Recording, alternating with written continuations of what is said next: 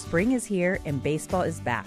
You can't forget the Derby. I love the hats. Do you have yours yet? My hat? I treated myself to a whole outfit. If you want to be able to treat yourself, then you should check out the Nest Savings Account at LGE Community Credit Union, where they want you to reach your savings goals faster. Take it from a pair of 680 The Fan wives. Head to lgeccu.org to find out what makes their team number one in Georgia. Right, before I get to my next guest, David Ogrin, I want to give a shout out to our friends at the Ben Hogan Golf Company. When Ben Hogan founded his company in 1953, his mission was to make the finest golf equipment in the world, and that remains their mission today. They forge every club they make, you know, to provide the feel and feedback investment clubs simply can't provide and the craftsmen micro manufacture each club to your exacting specifications in their Fort Worth, Texas factory. You're only going to find Ben Hogan Golf Equipment Company or Ben Hogan Golf Equipment at, online at benhogangolf.com and visit them online to learn about their great products and their great prices. And folks, this segment of the show is sponsored by our friends over at the PGA Tour Superstore.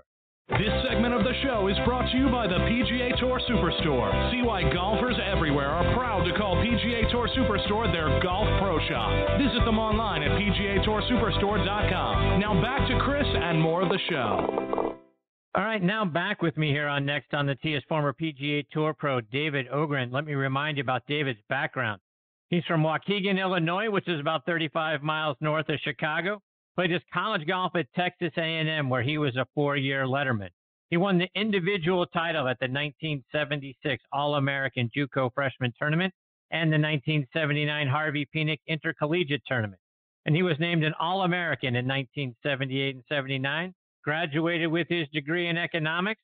Played on the PGA Tour from 1983 to 2000. Played on the Champions Tour for a couple of seasons in 08 and 09 he won the 1996 Texas Open by defeating Jay Haas by one stroke and Tiger Woods by two. He also won a couple of times out on the South American Tour. Over the course of his PGA Tour career, he had 32 top 10 finishes and 86 top 25.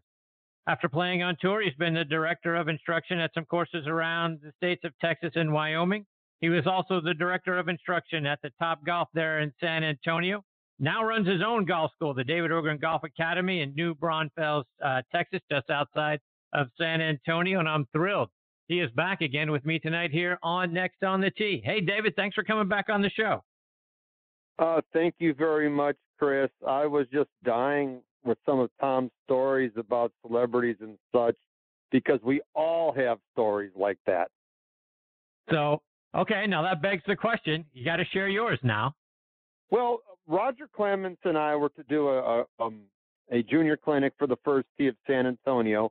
Roger's a pretty good friend with uh, Billy Andrade. And so we're down there and uh, we do an impromptu pitching contest. And the deal was could Roger hit the target with a pitch and could I hit it with a pitching wedge? And we had a fun time. And so my Roger Clemens experience isn't that bad and uh, you know he might have caught Tiger on some bad stuff. Of course, I've only seen Tiger um, within the confines of a golf course and within the safety of the ropes in the locker room. So Tiger Woods always been really cool to me, and uh, I actually hold Tiger in high regard. So, so you don't have to go the same route, right? With the same people. What are, what are some of the other celebrities you had an opportunity to to be around, or athletes that you had an opportunity to play alongside some of the good and some of the bad. Well, uh, a couple of years ago, um, Alice Cooper was in town in San Antonio, and he was, needed a place to play, and he needed a partner to play with. So I was working for the Alamo City Golf Trail, and my boss says, "Hey, can you go down to Brackenridge Park and play with Alice Cooper?" And so I go down and play um, with Alice Cooper, and we're gonna we're trying to get nine holes in, and a very rare, real thunderstorm hits uh, San Antonio, so we had to cut it short at about five or six holes. But I learned some really cool stuff. For example, Alice is 72 years old, I think. He's been clean and sober for like 30 years. He's been married to the same wife the whole time. And he and his wow. band, when they rehearse, they rehearse for nine hours. Oh, my. Yes. Okay. And so I learned a lot from Alice Cooper about preparation and practice and how um, um, doing well. He he was in a 12 step, and and and taking those kind of things could really change your life. He was really cool, uh, and of course I played at AT&T Pebble Beach um, with the likes of Willie McCovey, Willie Mays. Uh, I played with Daryle Lamonica. Had a blast with Daryle Lamonica. He he was he was a lot of fun. Um, and then uh, growing up a Cubs fan, I got to play golf uh, a few times with Ernie Banks, and Mr. Cub was uh, was a genuine person, well, one of my favorite athletes. So I've I've had a very lucky life in, as far as that, and I can't remember any real jerk.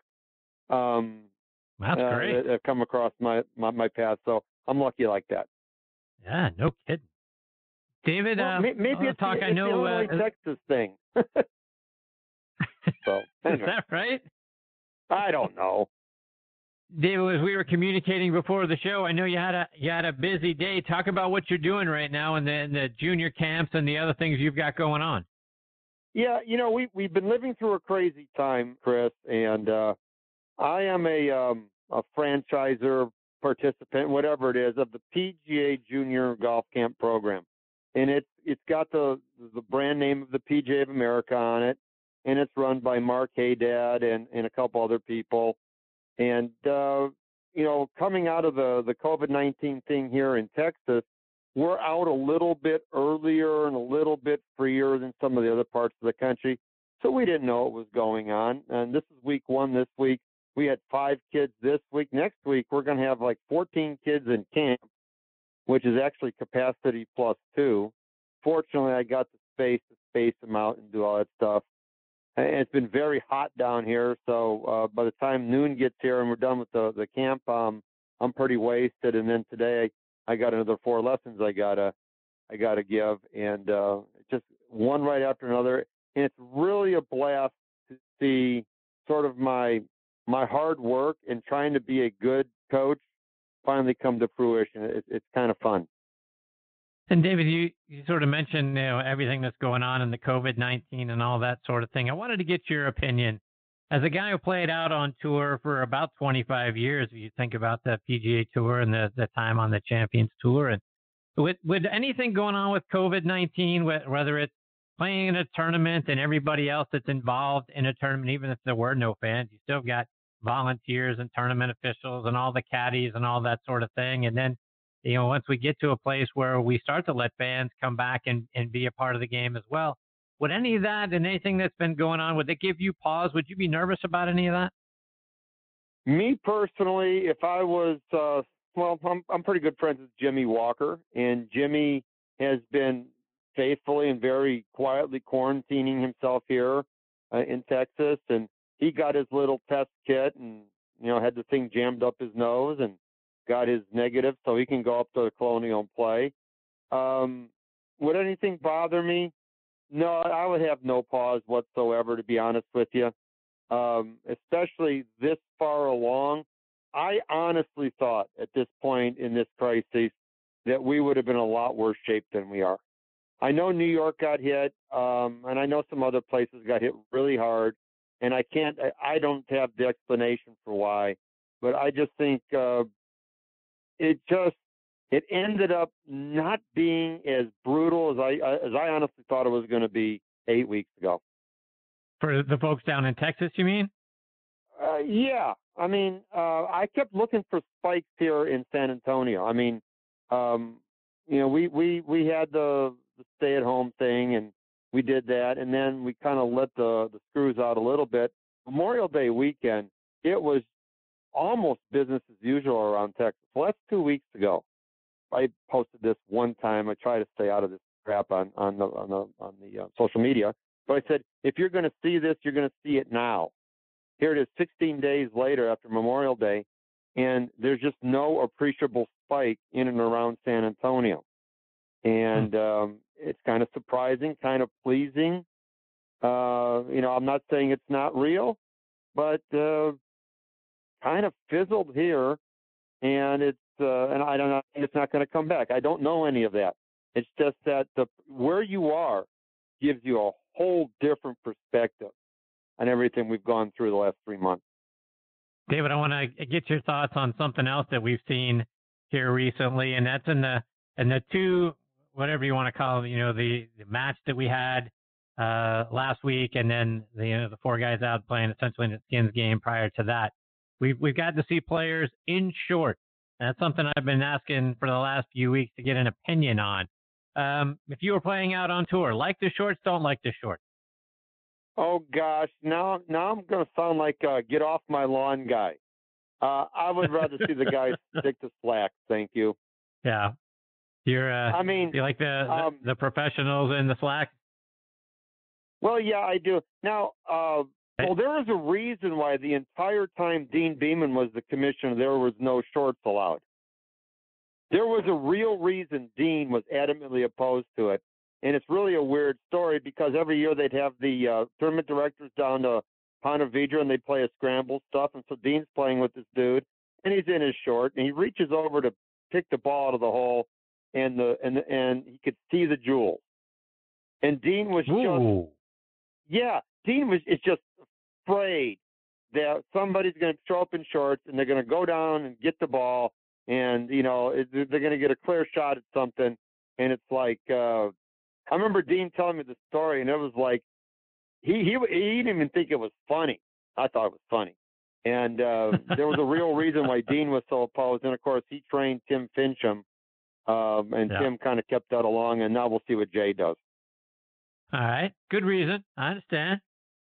David, I was looking out on your Twitter page, and folks, you can follow David on Twitter at D Ogrin, and and you posted a quote from Jack Nicklaus that says, "Ask yourself how many shots you would have saved if you always developed a strategy before you hit, always played within your capabilities, never lost your temper, and you never got down on yourself." Talk about why you put that out there. Well, that's primarily for the couple three dozen really good college, high school, couple mini tour players that I coach. And the common misperception of a tour player is that we're robots, that we hit the exact same shot every time. It always goes where we want. And therefore, um, you know, we always keep our cool. Well, I have played with everybody. I mean, literally, I played everybody from Sam Snead to Anthony Kim at one point, and everybody hits a foul ball. It's how you handle your foul ball that really make a difference in how you how well you end up playing. It's really easy to play golf when you drive it down the fairway and hit it next to the hole. It's hard to shoot a golf score when you're in the rough, in the trees, putting from 35 feet, having to chip a, a whole bunch of times. And so I got to watch Jack Nicklaus up close and personal a few times. And I, I, I borrowed the quote from somebody else, so I'm assuming the quote is accurate. So I'm making a big assumption. But that's exactly how Jack played. I remember watching Jack play the Houston Open. I mean, why would Jack play the Houston Open? I don't know. But I went around when I was in college and watched him play at the Woodlands. And he never really hit a really good shot for nine holes. The drives were okay, and the irons were kind of okay, and he had a bunker shot, and he got it out about eight feet or something. And I looked up on the on the scoreboard, and he shot 33. And I'm going, how did he Wow. do that? Right?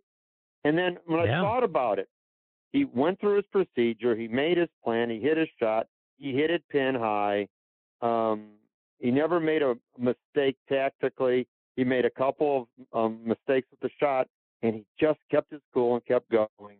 And then I got to be thinking about what I saw in Jack and what I saw in guys like Tom Kite and Ben Crenshaw and Lee Trevino and uh, some of the other guys that I grew up just being a little bit younger than.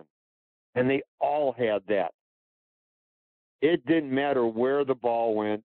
They kept their cool and they started planning the next shot. And then we have a nickname for Tiger, uh, the great Pat McGowan, who's down there at Pine Needles. Uh, we were watching uh, watching Tiger play a tournament together on TV one day, and Tiger hits it over in the trees and knocks it on the green and makes another birdie. And Pat McGowan goes, "That's another Tiger lost ball birdie." And it's uh, you know he, that's the way him and Phil Mickelson play. A little bit DJ, a little bit Brooks. Brooks and DJ a little bit straighter than those two guys, and that's the way they play. I mean, if you hit it crooked, you hit it crooked. You go find it, play it again. don't get bent out of shape. A couple of things in what you just said, David. You you played with Sam Snead, you played with Anthony Kim.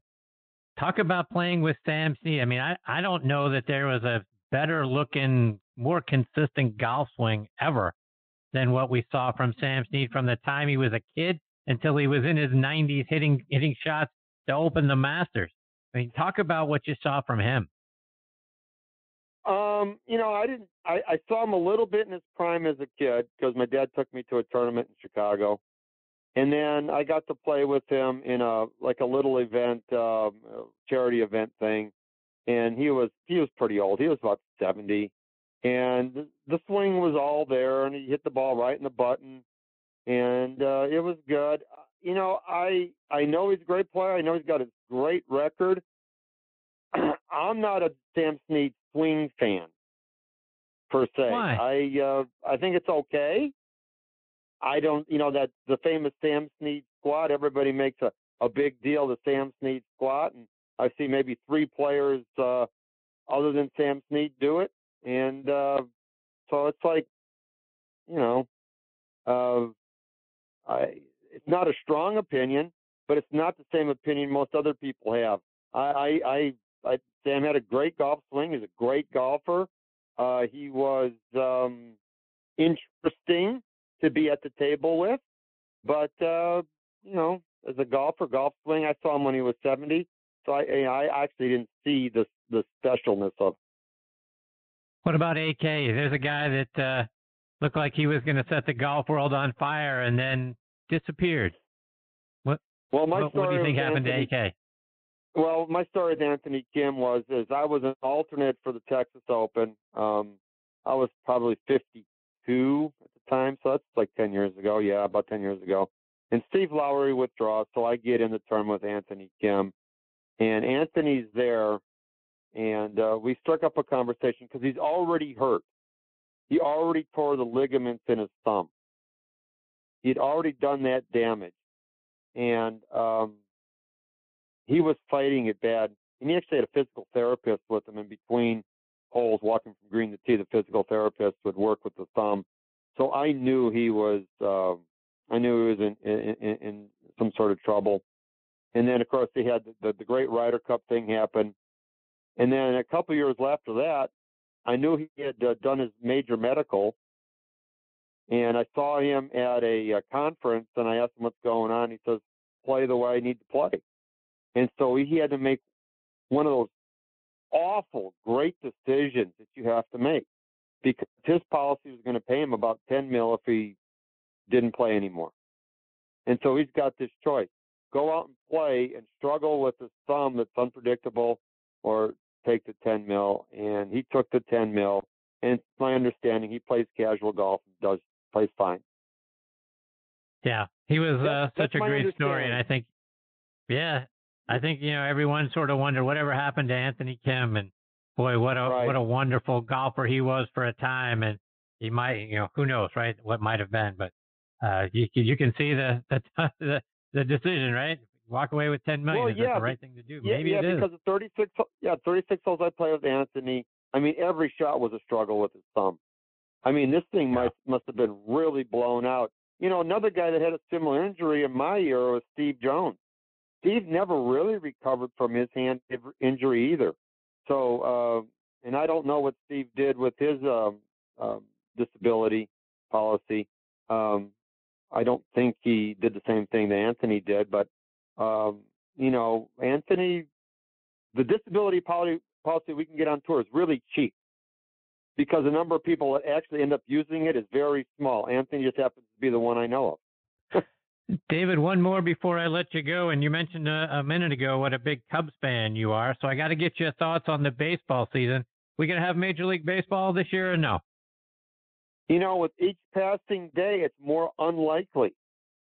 And it and I was listening to MLB on the XM radio, and uh, they had the general managers on, and the general managers uh, Dan Duquette and uh, those guys, and they frankly said the owners are not in any particular rush here. It's not going to hurt the owners anymore to start over in 2021. So I don't think the owners are in a rush. Um, you know, they just failed on getting their last deal put in place. Do I think there's going to be baseball? I think every passing day it's more and more that there's not, and that's kind of sad, especially because I would love to see the Cubs with the DH rule. That puts Kyle Schwarber at the plate, keeps him out of left field. that's right. David, you're a wonderful instructor now. Let our listeners know how they can stay up to date with all the great things that you're doing. Maybe if they're in the San Antonio area, get a lesson from you and follow you on social media. Well, yeah, David Ogrin, golfacademy.com is the website.